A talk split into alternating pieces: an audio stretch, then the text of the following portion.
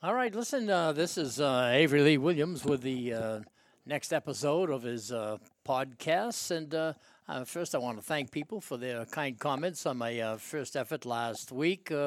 And some people wanted a hard copy of what I have, and of course, those can be got from the Easton Historical Society.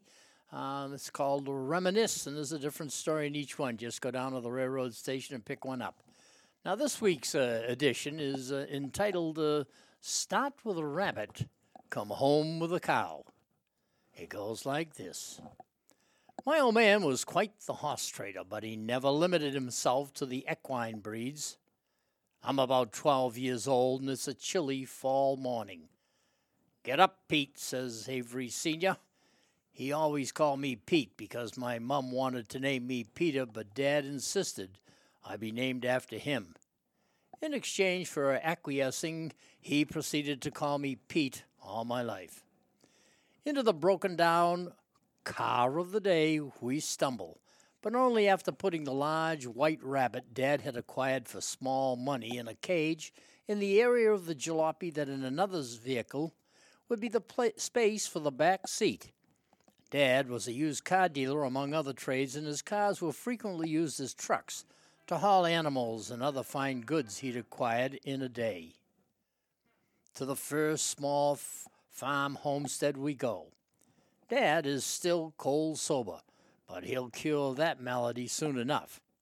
His esteem went to the Swedes and Portuguese, both of whom he held, as, held out as paradigms of the best in humanity. Of course, he held little positive feeling for those of color or of the Jewish faith. He simply reflected the prejudices of the day. This is all strange, because some of the Cape Verdeans were darker of skin than the African American folk. No matter, those uh, Cape Verdeans were not Negroes. It was not so much skin color with Dad as it was a cultural thing, I guess. Thanks to my mom and the gentle Mr. Charles Hines, I did not fall victim to the same prejudices, but that's fodder for another story. On this day, we wind up first as the guest of a short, rugged man in his mid 40s of Portuguese extraction. Dad's rum soaked stogie, unlit as usual, dangles from his lips.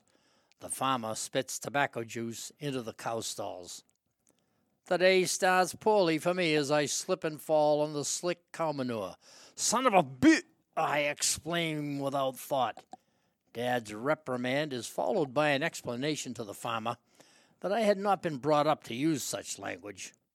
I wipe myself down best I can, and reeking of the pungent odor of the excrement of a bovine quadruped, we swanter out to the well. It must be all of 8 a.m. by now. The host pulls the bottle of homemade wine by a stout twine at its neck from the well that is situated under a fine grape arbor. The drinking and the bargaining begin. Dad and I leave with a stunted goat in the rear of the car after about an hour of wine, jovial conversation, and handshakes. Dad assures our host again that we shall return. The farmer knows he has the better of the deal and is glad to know that such easy marks will be back to be fleeced again. And so it goes through the day, one farmer after another taking advantage of Dad, plying him with drink and flipping one dollar coins in the age old game of matching. Somehow, Dad keeps winning. This comes about mostly because he keeps doubling up and has more money in his pocket than his challenger. At day's end, we wind up with maybe $10 of flipping winnings and a small but healthy calf worth 10 times the value of the rabbit we started with. His constant advice to sell for a living. He'd buy and sell all day if he could. I recall the time he came home with the old car loaded with rubber boots. He had bought out a complete warehouse of the things, it appeared. Hundreds of boots, but not a matching pair amongst them. Perhaps they were seconds of a manufacturing process. He paid next to nothing for them. We kids were put to work making as close to matches as we could of the multiple sizes and shapes. We filled a whole chicken house with the galoshes. Luckily, the boots were all black in color. We had another advantage. Let's say a man had a size 9 right foot and a 10 on the left. No problem. We could meet that need. And sure enough, the old man took the slightly differing rubber footwear out to the bars and sold them for 50 cents a pair. He knew the local farm folk could care less about such niceties as boots that truly matched. And so he went, buying, selling, drinking, and prospering his way to a pretty good fortune at a young age. While he bought some stocks, he really was a real estate investor.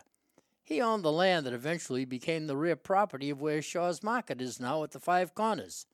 Shaw's could not have built there without our land, and my mom eventually turned a good dollar on Dad's foresight. Well, that's the way I remember those days in Furnace Village. And we'll go on to the next episode.